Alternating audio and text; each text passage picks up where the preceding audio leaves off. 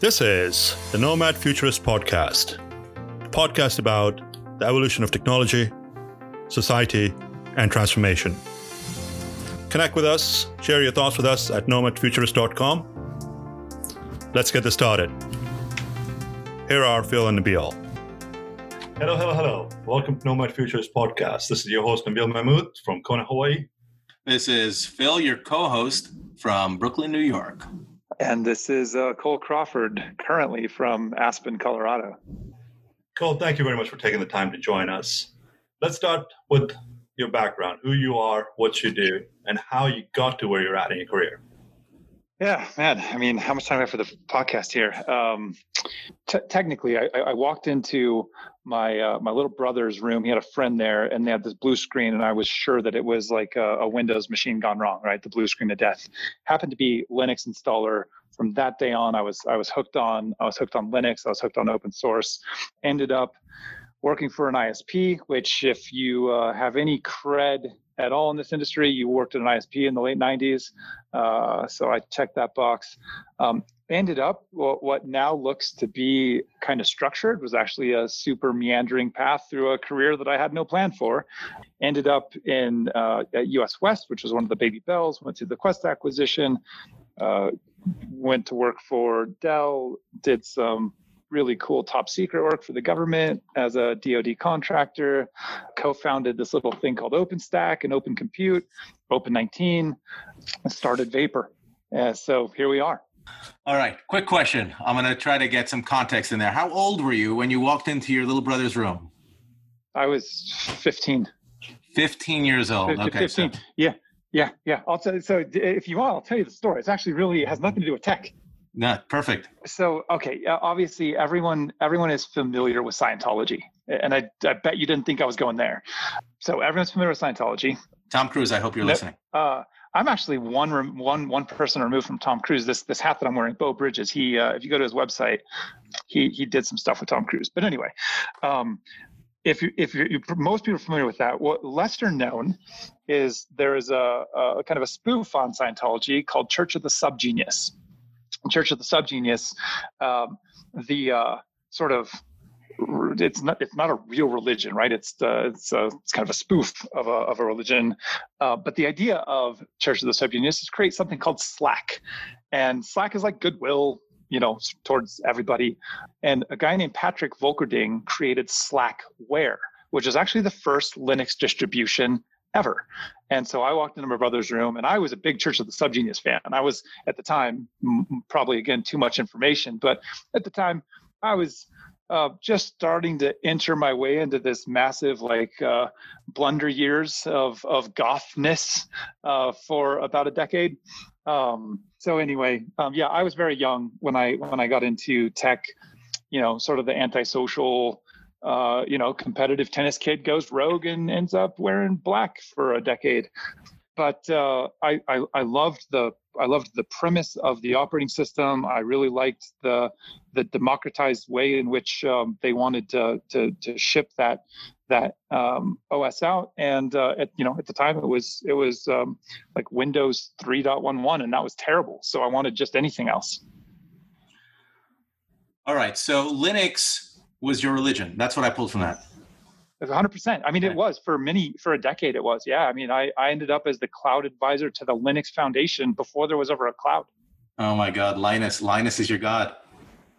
I got Man, to intro. Linus. I got, so at a, at a Linux Foundation event in Japan, I got to intro Linus Torvalds. And yeah, that, that may have been, you know, that, that may have been one of, one of the highlights of my life as I, as I look back, maybe. You must have a Linus tattoo. I know we talked about having like a Nomad Futurist tattoo, but you must have a Linus tattoo. Yeah, um, I do. You, I can't tell you where it is though.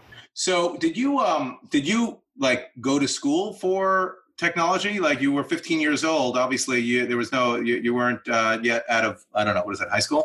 I don't even, I, I'm so yeah. far removed from that age. I can't even tell. Yeah. Um, I, I, I went to high school. yeah, great. Uh, so, no. but but is that like did you did you decide to pursue a from that moment a career in engineering? No, uh, I was actually a very competitive tennis player. The the the only competitive goth tennis player you'd ever you'd ever uh, get to meet. Um, I, I was a nationally ranked tennis player growing up, um, and I was sure I was going to end up as a pro tennis player. Uh, but best laid plans. Um, sure. I ended up, you know, sort of trying to be uh, a, a pro tennis player in Florida. Um, was was going to night school. Uh, uh, I was going to school and I was working the night shift. Sorry, at, at America Online, and I just decided to uh, just just go all in on tech. And you know, while I was going to school, I just my I knew more than my teachers. You know, I was I'd been working with Linux for for you know five six years by then, so I felt like I didn't need a formal education, especially taught by people that knew less than I did. So I just uh, I just quit. I just quit school and went all in on tech. So knowing more than your teachers was the turning point for you then? I mean, I've always been sort of a, you know, egocentric kind of guy, uh, probably too full of himself. So maybe that was, maybe that was not the right move, but yeah. Well, you can't become a ranked tennis player without having, uh, you know, a significant amount of self-confidence in those shots. I, it, it led to very few friends. So, so why, why did you end up quitting tennis? Uh, so, I mean, look, I, I, I tried. I had, you know, in, in tennis, you, you, you, uh, everyone has the same shots. You know, when you get to a certain level, you got the same forehand, the same backhand, same serves, like you, you know, various aspects of your game. What's different is sort of your, you know, physical conditioning and your, but even more importantly than that is your sta- is your mental stamina. Tennis is not a you versus them. It's a you versus you game. Um, and, you know, I was, uh, I was probably an order of magnitude worse than John McEnroe in terms of attitude. So that's that was the career-limiting tennis fact for, for me. McEnroe has met his match, emotionally yeah, at least. Uh, emotionally, yes. Yeah. So throughout um, this journey, what do you think is the, the most interesting or unique skill that you've developed, besides that? Uh, my, my, my, well, my interpersonal skills have gotten a lot better. So... Uh, Uh, I actually, yeah, no, uh, the skill. So, you know, what's, what's interesting about starting a career when you, when you don't have a degree is, um, A, you better, you better technically better be able to back up what you say.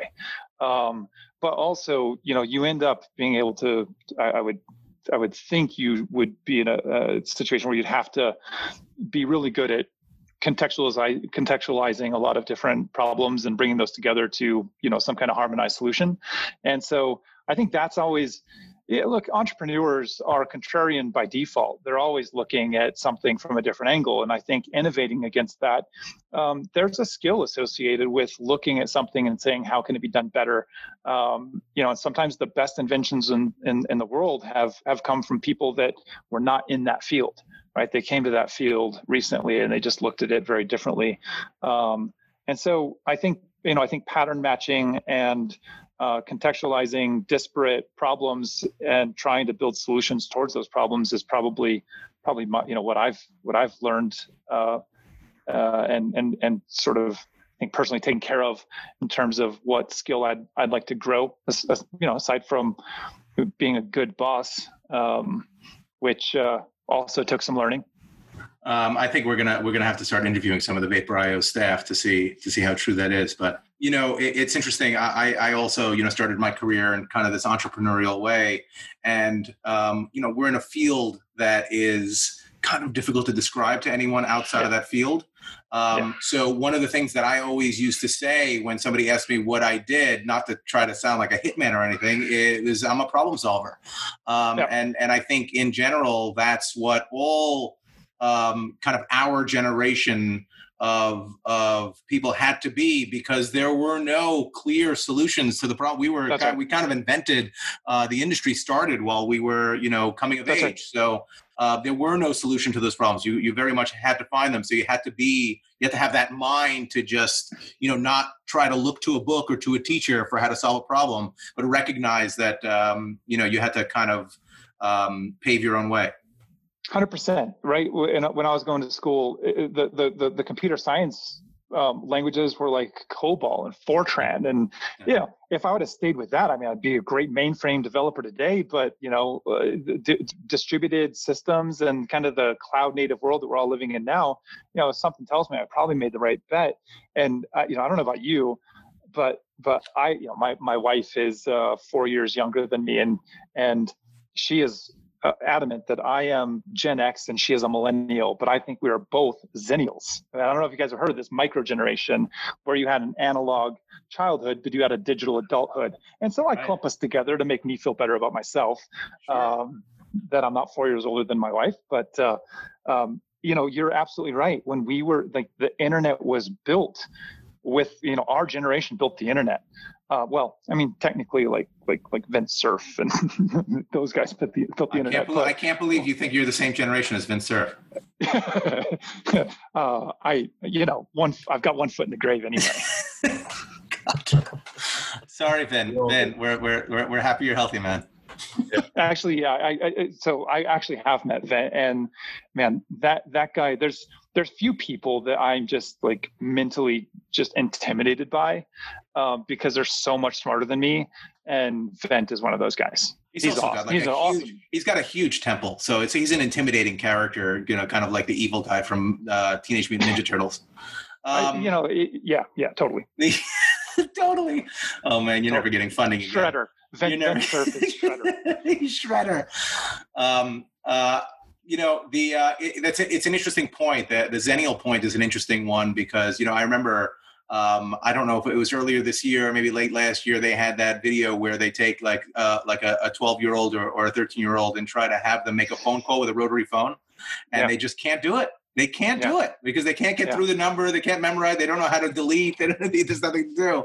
Um, yeah. So, you know, there's there's a notion of, because you didn't have that, because the, this current generation didn't have that kind of analog upbringing, they're just inherently, you know, they know how everything works really well. This is a, a common theme on, on the podcast that I bring up, but they don't necessarily know why it works because they don't need to know why it works because yeah, it just, exactly. it's just magic, you know, it's just there. And they take for granted the fact that it exists. And when you're a, you know, Linux systems administrator, um, that's, that's kind of coming along with, you know, a an operating system as it's being created, you're involved in, you know, trying to get a kernel to work uh, with hardware. And, you know, yep. you talk about, everyone talks about this cloud first kind of methodology and everything being orchestrated and all that stuff. But, you know, the people that are getting Um, you know, engineering jobs today, systems administration jobs today, they look to infrastructure as being, you know, whatever A W S, whatever Amazon tells them the infrastructure is. Like interface becomes their, their, you know, crutch. Um, and it's really, I mean, to me, not having that full-throated understanding of the fact that there's actually a board that software has to interact with uh, in order to function uh, effectively is it's it's a lost art. And I'm not sure that, you know, it's necessarily coming back, but um, you know, it's it's something that should should be understood, I think, for, by the next generation. And, and all of the like top people in engineering, the top people that excel Um, in in systems engineering or or, or um, you know, infrastructure engineering, et cetera, have that at least appreciation for the fact that there is an underlying piece of hardware beyond all of the, you know, kind of software interfaces. Uh, t- totally agree with you. Um, you know, some, something about those that don't learn from history are doomed to repeat it. Uh, you know, we we we want open and democratized access, but if you don't care and you're given a, an interface that is built for you, you're never going to fully understand it. Um, and I, you know, I think, yeah, if you if you've ever had to manufacture your own aspirin, which is very much like what happened in the early days of Linux. You know, I one of the most rewarding things I can I can think back through, you know, sort of twenty-five years of I T. And one of the most re- rewarding things that I still think back to today is successfully compiling a kernel that accepted my Sound Blaster card. And I did that, and it felt so good because I got audio, you know, and I built that. Like that. Is Creative, that was Labs, that I, is Creative Labs still in business? I don't, I don't think know. so. Oh, no, my I God. I used to love those things. I love those speakers. Yeah. Yeah. It's yeah, yeah, yeah. It's like built in. So as it stands today, do you think we're actually doing that for the next generation, whereby we're teaching the foundation of computing and infrastructure? I don't think that, and again, you know, I, I, I um, you know, while I've been fortunate enough to, you know, have been a, a guest lecturer at, at Notre Dame and, you know, other colleges, um, I, I think that we've maybe the pendulum of I T has swung too far the other direction, where we only look at abstraction interfaces and we're writing to, you know, A P Is that just do all of the hard work for you. Um, it's it's important it's important to understand the lower levels of a system. And this is actually, this comes into the edge. Um, there are a lot of, there are a lot of really smart people out there that are network engineers, even on the wireline side uh, or the wireless side, that think they know exactly how the internet works. But if I told them that from Austin, Texas, where I actually live, if I had to go to a generalized U R L, um, with the protocols on the telco side in four G, that I'm making a trip from Austin to Saint Louis, Saint Louis to Atlanta, Atlanta to San Jose, where the data center is for that big company, back to Austin. If I told them that's how the internet actually worked, they would not believe me. Say, no, it can't be that bad. And it is that bad. Like the internet routing that we use today, it's, it's, we, we, we, we use B G P. B G P itself is a is a you know twenty-five year old protocol. I mean, it's a really old protocol, and it's what's propping up the internet today. And you know we're mechanically turking that. And if you're going to solve it at some level, you need to know what you're solving, because you don't algorithmically, you don't build an abstraction layer for the speed of light. At some point, physics come into play for the experiences you're going to have and the amount of fiber in the ground that you're going to traverse to go back to the internet. So I think a fundamental understanding of at least the problem, you may not know, need to know, you know, every layer of it, but you need to know why it's broken. So in your opinion and your experience, what is the best way to educate people and, and the younger generation that's getting into the space to potentially solve this problem and stay abreast of all the challenges uh, that are forthcoming? It's a super good question. And, you know, it really depends on on what age group, um, you know, but I think at some point, If if you're going to if you're going to get someone excited about critical infrastructure or data centers at some point, that can't be Minecraft led. And what I mean by that is, you know, tactile interfaces are good interfaces to have experience with if you're going to touch, you know, high high powered, like high voltage stuff at some point in the future. Um, All of the STEM programs that are in place uh, through elementary, middle, high school, et cetera, I think those are great things to think through. A lot of the robotics uh, competitions that are happening, I think, are really cool. I just finished watching over the weekend. Um, are you guys familiar with DEF CON? You guys must be familiar with DEF CON. They just did a Hackasat thing with the U S government, which is really, really neat. Um, and it was about uh, you know bringing together this this sort of white hat hacker community with the D O D, trying to hack this satellite to to do certain things, take control of it, et cetera. And I think those types of things um, are things that we need to continue investing in, because I do believe that uh, the pendulum of I T or or, or O T, as as you know, we kind of think of ourselves in, in data center land, the operational technology side. Um, I think you go through waves of, of, you know, I don't know if it's the right adjective, but I think right now infrastructure is sexy. Um, you know, you have you have initiatives like Open Compute, which I'm very thankful to be a part of, and Open nineteen, which I'm very thankful to have uh, been a part of. Um, there, you know, there are ways. There's just something so satisfactory about increasing the pace of innovation while democratizing, you know, access to data. Um, and lowering the the barrier of entry, whether that barrier of entry is economic or technical, um, making sure that kids have access to the the the guts of something.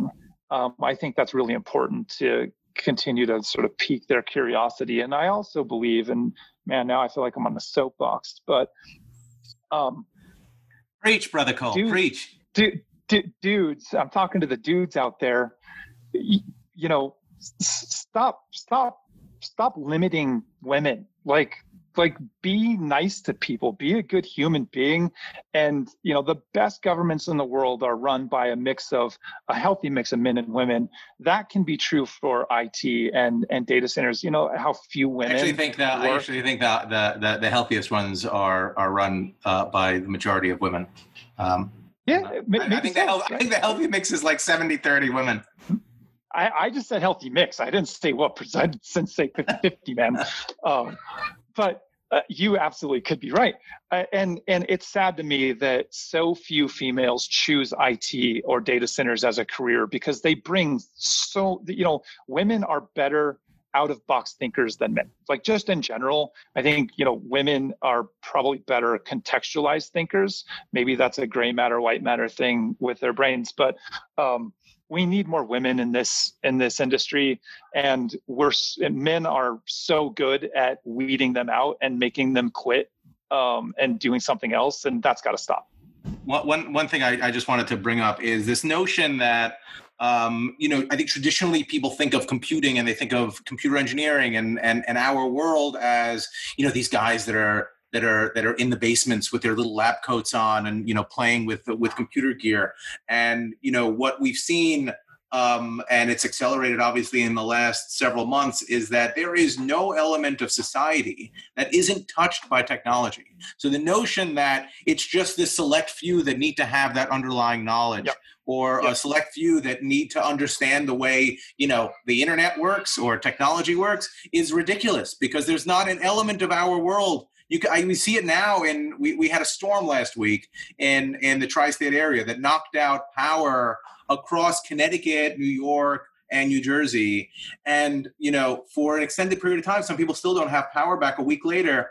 And it's just, people are just fleeing their vacation homes, you know, which is just, you know, ha- is problematic in and of themselves. As I speak to someone that's in Aspen, Colorado, um, as you hear my kids screaming behind me, my God, um, this is the new world we live in.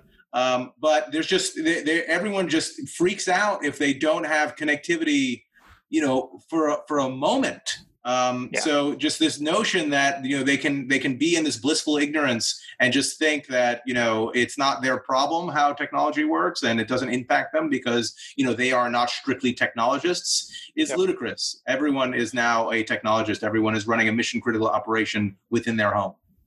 That's correct. And, and, you know, as consumers, we don't know what we don't know. I mean, unless we, unless we're us and we do know. But, you know, every time you adjust your Nest thermostat, every time that you order an Uber, not that many people are, you know, trying to go places right now, but um, every aspect of how you interface with your smartphone, there is a, there is a, most likely there is a hyperscale cloud provider giving you that app experience. Very likely, right? ninety-five percent of, I mean, I'm just going to like go through my phone here and just look at some of these icons. And as I look at my icons, yeah, over ninety percent of everything I'm looking at is run either by a gigantic first party company, or it's sitting in a, in an A W S or an Azure or a Google Cloud or an I B M Cloud or something. Um, and we take that stuff for granted. The problem is, you know, think about when the electrical grid came about, and in the, in the, in the, you know, back in the World Fair days, um, and you sort of had, you know, Edison and Westinghouse and, and Nikola Tesla, like battling out A C versus D C. We've had, we've had a century to improve electrical grids. We've had what, thirty years to innovate around a better internet. You know, we're a third of the way into that journey, and, and our, our, our grids, you know, I, typically, now, you know, your case around the Northeast is really interesting.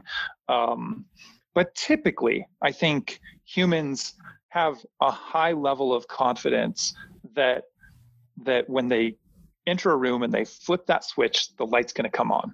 And we've gotten pretty good at building resilient electrical grids. We're actually really bad at building resilient internet applications. Even today, we're really bad at it. Um, case in point, there was a massive outage that I, it affected me um, with a telco just a couple of weeks ago. Like big telco, one route, one route config push, and the telco was out. Get this big, vast internet and millions of people out of out of service. So the internet, I think, has a long way to go before it's as ubiquitous as our electrical grids. That's very generous of you to to say that the electric grid is that great. Probably in the United States it is, and probably ninety to ninety-five percent of the time is availability. Uh, That's depending true. Depending on where you're at as well. I mean, if you're in that, remote areas, you're going to struggle.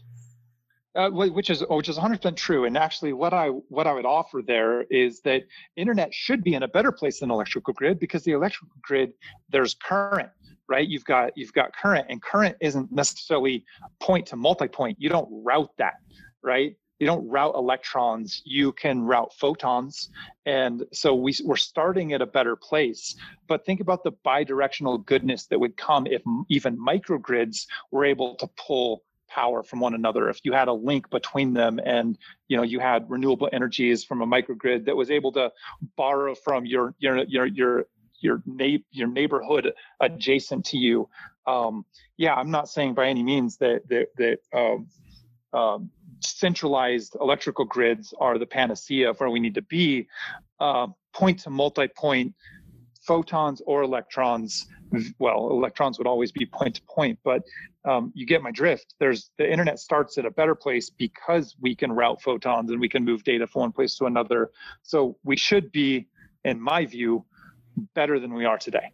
I don't, I don't you know, it's, we have no excuse.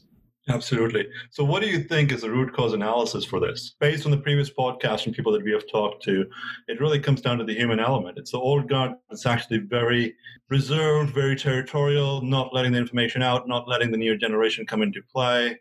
And and, and the, the point that earlier you brought earlier as far as women in the space is concerned. Um, besides that, what do you think is the is the root cause for it? I, I mean, I, I, I, man, this is where, where this is where my ego gets in, in the way. Um, I think I know what it is. Yeah, yeah, I, I, want, I, I want, I want, I want you to go full McEnroe. Let's go full McEnroe. Yeah, yeah. Well, I get so frustrated, right? Because, and I remember sitting. I was, I was, uh, I was at Dell at the time. This was probably two thousand eight, um, and I was, I was an advisor to one of the largest Um, Linux operating system companies. And I got there because of my seat at Dell, not because I'm a super Linux genius. Um, um, and we were talking about libraries. And this is a very boring thing for most people. We were talking about Linux libraries and the location of those libraries in the operating system. And I just said, why can't it be the same as this other operating system that's even a little bit bigger than you? And they said, well, then where would our differentiation come from? I mean, and that was so frustrating to hear. And then, I, you know, fast forward to like Open Compute, and we're trying to get, you know, the biggest O E Ms and the biggest O D Ms on the planet to like just standardize on a pinout for a, the, the the interface between the plastic of a power supply and the pinout on a motherboard. And the biggest companies in the world can't agree that on a, on a pinout. How is that differentiating for anything other than it's differentiating? Like, it, there's no technical reason it should be differentiated. It's just a, who has a better supply chain or who has, you know, more buying power. And those are the wrong things to differentiate on. I've always, you know, part of the reason I've, I've, I've been a fan of, of Linux and, and open ecosystems is I believe that differentiation should come in the form of a service, not in the differentiation of an interface. Um, and we differentiate on interfaces. I mean, the reality is in critical infrastructure, you know, and hell, I'll name names, right? Um, You you buy a, a U P S from Eaton, you buy a U P S from Liebherr, you buy a U P S from Vertiv, you buy a U P S from Schneider. You're going to have the same CAN bus, right? You're going to have the same binary router protocol that like kind of does uh, the the register lookup for all of those things, but they're all in different places. That's all, you know. It's all it's all in different places. There's nothing standardized about any of this. Um, but that obfuscation is where the where the money comes from, right? One hundred percent, it is right. So it's and the, and you it's know, the, the maintenance difference contracts. It's closed yeah. source versus open source. I mean, it's the classic argument um, uh, for years, uh, which is why yeah. I'm sure you were thrilled when I B M bought Red Hat. For those of uh, the listeners that are not into I T and not not not necessarily know about Vertiv, Eaton, and and so on and so forth, the difference hereby really is buying a Lexus or a Toyota. Comes from the same bloody plant. It's as simple as that. That's that's exactly right. And and you know the paint color and the the interior might be a little you know a little bit different, but at the end of the day, it's the it's the it's basically the same stuff. And and look, I, I get it. These are huge companies, and I'm not here to say which U P S is better. I, I'm just like I'm just asking the question: why why do I need three service contracts across three companies to to do the same function? Like, it makes money for them, but it makes my job harder. Let's switch gears a little bit. You are certainly in a position where you started your company, doing very well for yourself, uh, leading the way. You are involved in educating people in the younger generation. Knowing what we know of you right now, what would you have done differently if you were to go back in time? Oh man, I would have, I would have, I would have become a nicer person sooner. Um, uh, no, I mean, to, to, to answer your question, honestly, not that that wasn't honest, but, um, you know, I look it back in the nineties when you worked for an I S P and you, you know, we didn't have in the earliest days, we didn't have E I A racks. We didn't have nineteen inch racks that you mounted stuff in. We had compact computers, and you built Home Depot like towers for. You built shelves, and you put that stuff on shelves. You kind of did it all. And I feel like so many people in our in our generation um, that kind of had to do that. You know, I mean, I was at night, I was, I was cabling up computers, and I was configuring routes, and I was, you know, administrating Linux, and, and you did everything.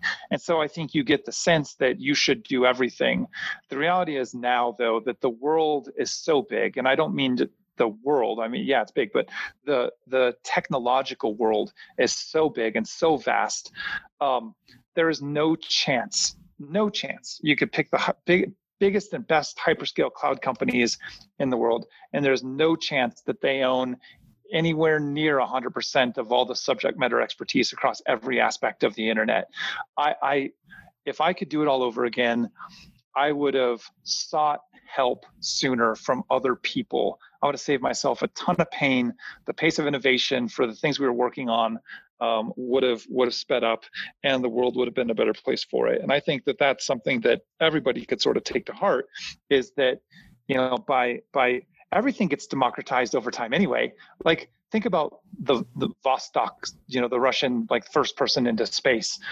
We had a like a you know, we had a space race over like who could get there first. And now like twenty something countries are like building the International Space Station together. We're all like contributing to the goodness of, of, of space exploration.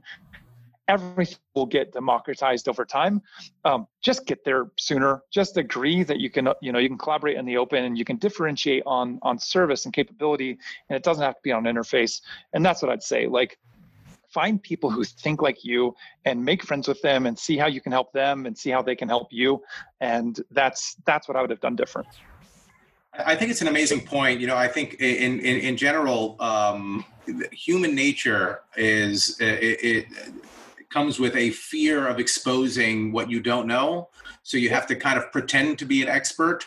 Um, and it's always this kind of sizing up. It's it's, it's maybe acute in, in technology, but I think it's it, it goes across every vertical, and and and and, um, and it's just it's something that you have to kind of experience it in order to to um, to understand how to come out of it. So yes, if you could go back and change that thing, uh, change change that certain elements of it, you probably would. But it probably would have impacted who you are today and how open you are to uh, to to enlisting, you know, the help of others.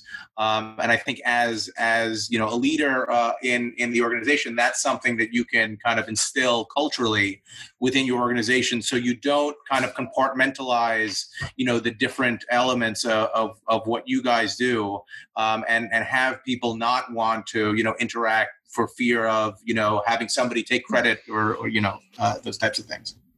Yeah, I, look, I think you're right. Um, though, you know, I would say there's a fine line between um, being opinionated about what you think you know, and being open to to someone else's ideas in in any given, you know, subject.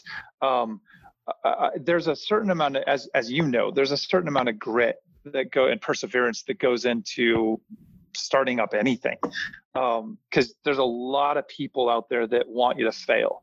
There's a lot of people that will deny what you are doing is even the right thing to do. But if it is so blindingly obvious to you that you should do it, you need to do it.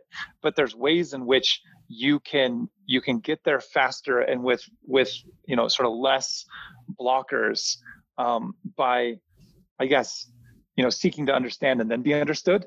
Whereas, you know, so, so many times, like I would approach something, and I mean, I remember at U S West, um, I was known as the dude, you're wrong guy.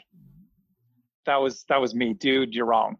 Um, and you know, that's, that's not, I don't wear that sort of with a badge of honor. Like, I feel like I could, you know, a little bit of reflection and a little bit of uh, an attempt on my part to understand where they were coming from. And I'd probably be better off for it today, because I'd probably understand even more. You know, Lord, Lord Kelvin said, to measure is to know. If you can't measure it, you can't know it. And if you can know more, then you can contextualize more. And that's probably good if you're a pattern matcher or a problem solver. Oh my God, that might've been our first Lord Kelvin uh, reference in the history of, uh, of the podcast. Thank you, man. Thank you. Let's switch gears a little bit. COVID nineteen, we've been stuck in this catastrophe since March. Uh, what March of twenty ten, think? Right? It's been years, right? Yeah, exactly. Yeah, it feels that way, doesn't we've it? All, we've all, I'm actually, I'm actually eighteen years old. I've just aged. what what what day is it? Yeah, yeah, yeah. yeah. Who knows? It's uh, yeah, it's Groundhog Day. I don't even know what time it is. Yeah. Uh, what what does post COVID nineteen normal state look like to you? I, you know, if I, man, it's such a weird crystal ball, and and and, and this this this timeline, you know, who knows? Like, I feel like, uh, you know, Doctor Strange, we're in one of the we're one of the bad bad timelines where like Thanos like won, um, and this was part of it. But uh, um, I don't know, I, like where where we are technically versus where we are as a society. I think we're going to be in. I think we're going to be in different places on both fronts. My hope, and you know, I I, I did a, a, a, a an interview earlier where this subject came up, um, and they, you know, the question was asked: Did you benefit? You know, does Vapor benefit from COVID nineteen? And you know, what a, and and the answer is we do, but but what a terrible reason. You know, COVID, like, like that's, you know, COVID's not a, the pandemic is not why I'd want to sort of benefit as a company. But when you're trying to put the internet in more places, more internet in more places, that's a good thing for the experiences that we're having right now. You know, if you can ease congestion on routes, if you can, if you can eliminate backhaul and you can automate Um, interfaces that, you know, you don't necessarily have to put a human or two humans within proximity of each other. I think the automation of the internet and what's happening um, through, you know, network virtualization, infrastructure virtualization, and via Vapor, um, O T, uh, you know, uh, operational technology virtualization. I think that I think that those are good things that that will benefit just our industry in general. Um, And I'd like to think that there's a little bit of commoditization and democratization that that that Vapor's sort of leading with some of the open source stuff that we've we've we've done. And and that's and by the way, it's open source. It's free, free, free, free, free. So there's there's no money to be made. I just believe interfaces should be democratized. As a society, um, I think that. Um, I think, I don't know if we're ever shaking hands again. I mean, I've never liked shaking hands. I, you know, I spent a little bit of time in Japan and I loved that. That was a very cool, that was a very cool culture to experience.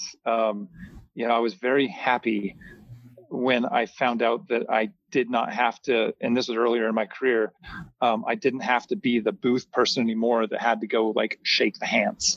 Um, Uh, you just out of view is, you know, m- my hand sanitizer, and the sort of w- weird fact around that is I've always had hand sanitizer next to me. Um, that's not been like a pandemic related thing. Um, so, you know, I, I, I think we're going to be, I think we're going to be smarter. I think we'll be, hopefully for some amount of time, um, I hope that we're going to be nicer to each other, um, because we've just gone through as a as a as a world. You know, you can take a a, a terrible event like nine eleven, and that sort of strengthens for a time our interpersonal relationships for a country because it happened to us, and we there were there were people that felt for us, and and you know.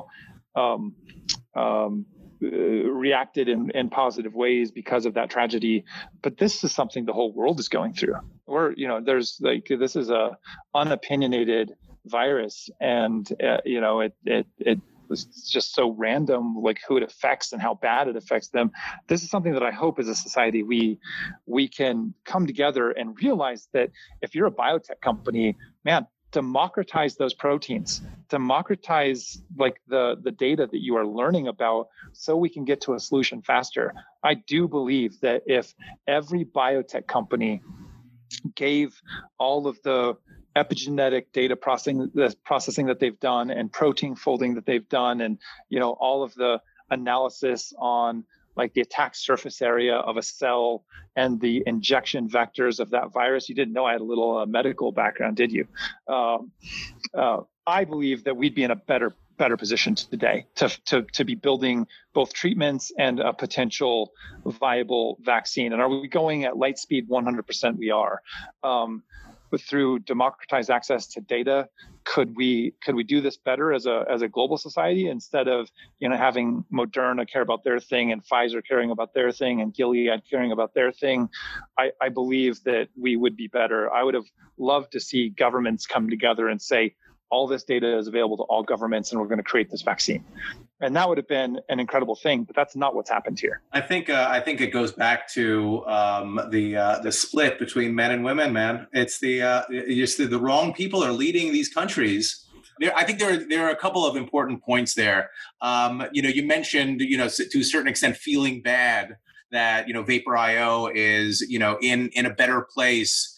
Um, just uh, at the very least from a perception standpoint, because of, you know, the pandemic and because, you know, people have looked to infrastructure as, you know, solving some of the issues that have arisen. But I think in reality, and I think, you know, Nabil uh, agrees on this point, we've really just accelerated trends that were happening anyway. Um, right. So, you know, it's, it's one of those things, uh, I'm going to be a little, uh, armchair. Don't feel bad about it. It's, it, it, it's fine. We we're, we're solving problems that exist.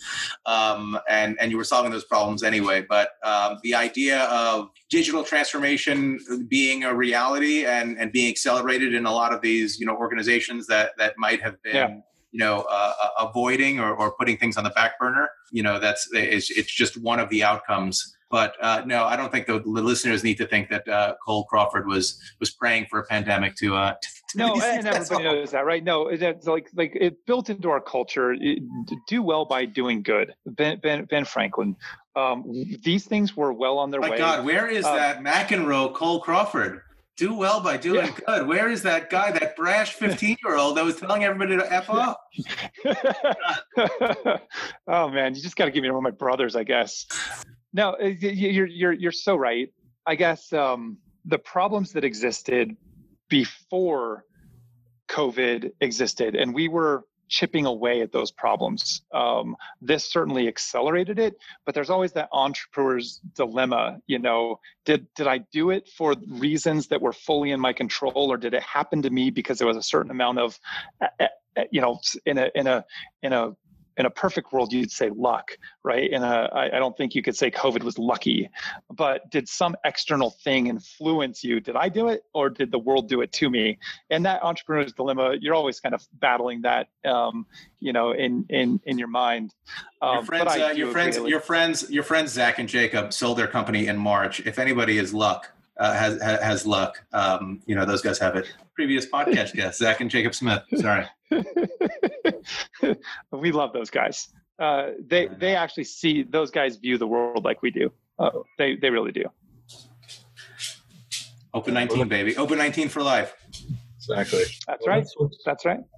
Let's switch gears a little bit. Uh, we'll get back to COVID in a minute. But uh, are you a buzzword guy? Buzz, How can you ask that question? Cole Crawford invented the edge. Buzz, oh, like okay. I thought this was like a game show that I was like missing is, out on. It is. It is. It is a. Uh, it is a game show, but it only exists here. And then, then, I, then, then I'm a big fan. All right, so we'll have a quick buzzword fireside. The answers are very simple. It's either real or hype. First one is artificial intelligence. Uh, it, am I limited to real or hype? Because context is key, I think. N- narrow, narrow eye, narrow A I. Real. Machine learning, real. Inferencing, real. Broad A I where computers are creating Skynet, hype. Internet of Things. Um, Internet of Things, real. Internet of moving things, hype. Hyper automation. I don't even know what that means. Hype. Chatbots. Chatbots. Uh, I, I knew a guy, maybe lucky, sold his company with chatbots. Um, super narrow, could be real, but not very fun to use. Blockchain. Totally real. Now, blockchain as blockchain as the foundational principles of um, things like um, immutability of data, totally real. Um, blockchain as the basis for even things like directed acyclic graphs, totally real. A blockchain is the foundation of a cryptocurrency. Mm, maybe some hype. Quantum computing. Totally real. Uh, early days. Early days. five G. Well, I'm an American. We're not during, burning down macro cell towers. Uh, to yet. To, to, yet. To, yeah, yet. To, Let's totally see what happens real. on November fifth. On November fifth, I assume those towers are coming down. Uh, totally. five G is totally real, and it does not cause cancer. Or COVID. Or or COVID. Edge. Uh, uh, yeah, edge. Man, it, it's funny, hi. you know, because we're, say hi. we're, yeah, it, it, it is. Like, it's just more internet closer to you. All right. Uh, let the record show that Cole Crawford of Vapor dot I O fame has said the edge is hype. The edge, the way the, the industry is trying to describe it. Yeah. So how about the empowered edge? Is that is that like like uh, edge on? This is this is a, still this is still the Gartner list that you're referencing, still right? The Gartner list, yes. Right. So he's reading a, a Gartner list of uh, buzzwords that are going to be trending. What twenty twenty-three is that? twenty twenty-two. Yeah. twenty twenty-two. I'm gonna I'm gonna go on record and say I don't think in twenty twenty-three the empowered edge is a term. I've until today I'd never even heard of it, so I'm gonna say hype. Cloud. Real, but again, if you want to know why we use the term cloud, and maybe you maybe you don't know this, the way the reason we use cloud, you remember the stencil in Visio that we'd use for things on the other side of a firewall? That was a cloud. That's why we use the term cloud. I don't know if you guys ever knew that. Um, it, like cloud is again infrastructure outside of your data center. So if you if that's like the definition you're applying to cloud, then then real. If uh, you know it's some nebulous place where the entire internet lives, then hype. I think most. I think I, I'm. I'm going to guess that most people think of it as the nebulous place where the entire internet lives. Well, that's right. That's, that's hype. Yeah.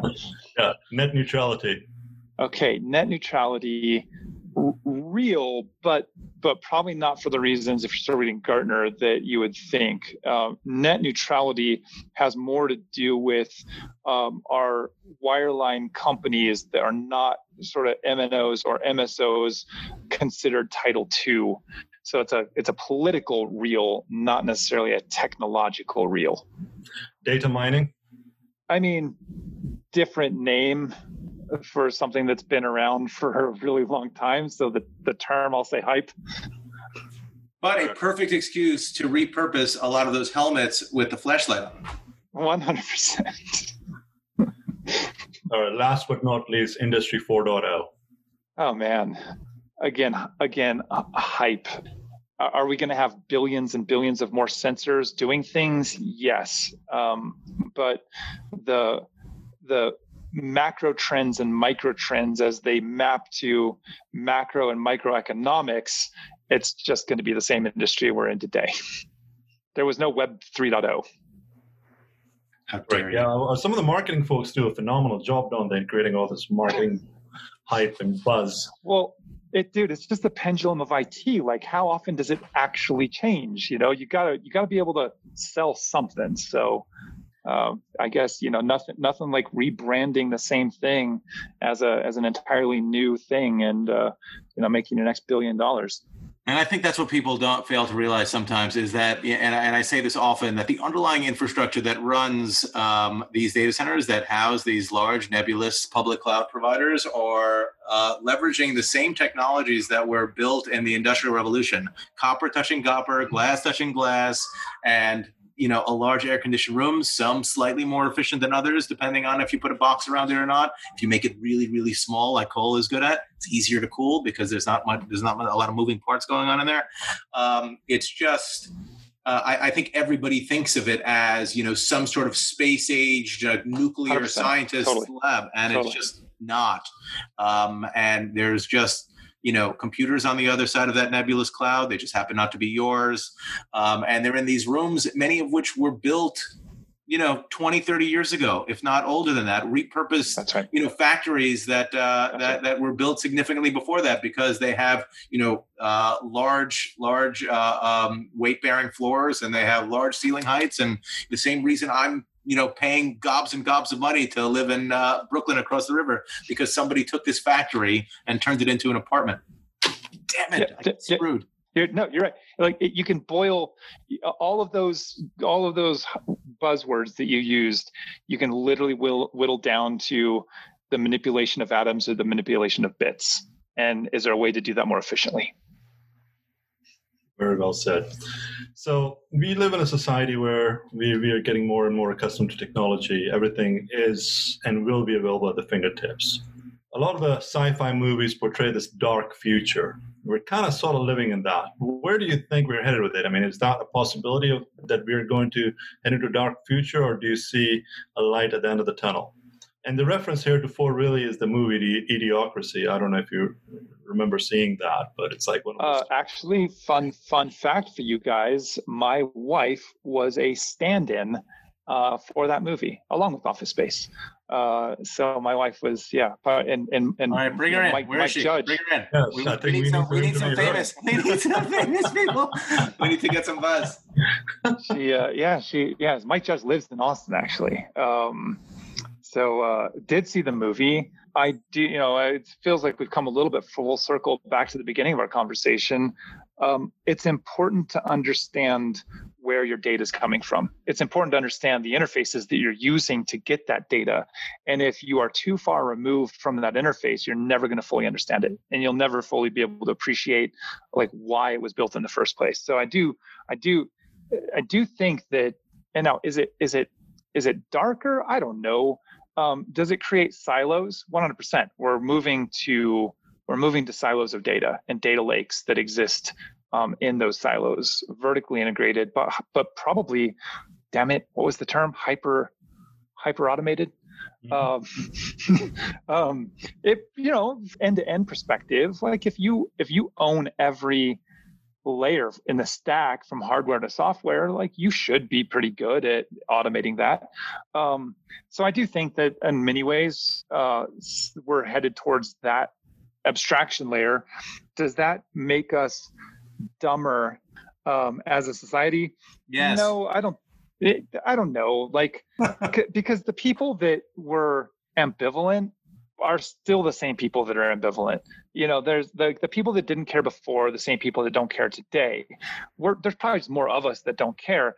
The subject matter experts, I think, are going to be fewer and and farther between. But you know, if you if you put if you put me to sleep and I woke up, you know, twenty years into the future, you know, am I am I am I using you know Gatorade to water the lawn? I don't I don't think so. Well, we, we, we just might. I, I I I hope the green, you know, it's the green a, Gatorade to make it greener. um, it, Paul, um, uh, what's his name? Di- Diamante, I think.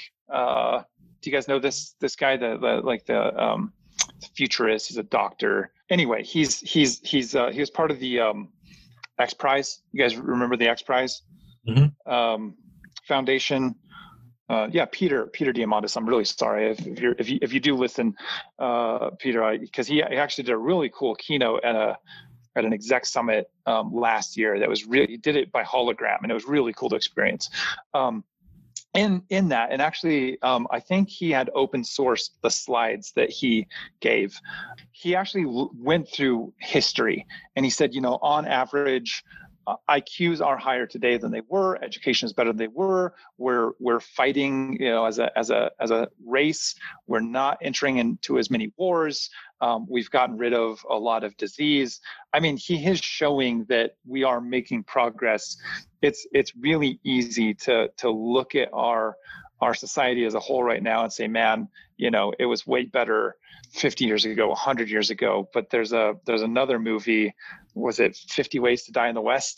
Do you guys see this? Uh, who's the the Family Guy? Wait, what's that guy's name? The creator Seth of the Family Guy. Seth, Seth MacFarlane. Seth, Seth MacFarlane.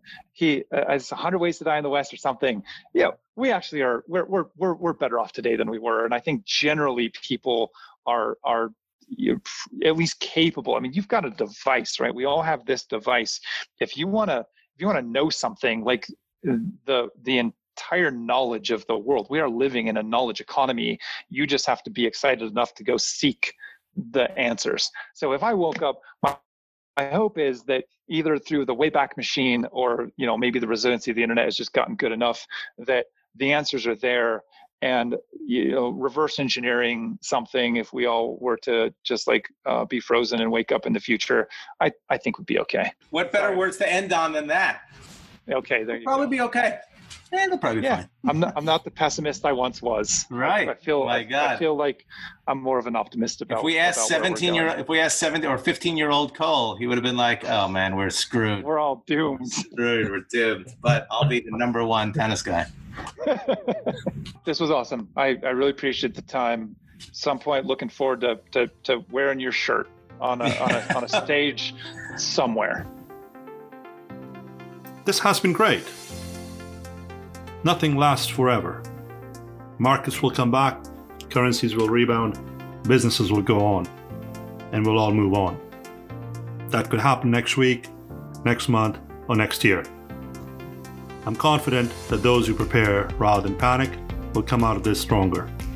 Thank you for joining us. This has been brought to you by Nomad Futurist. Check us online at nomad futurist dot com.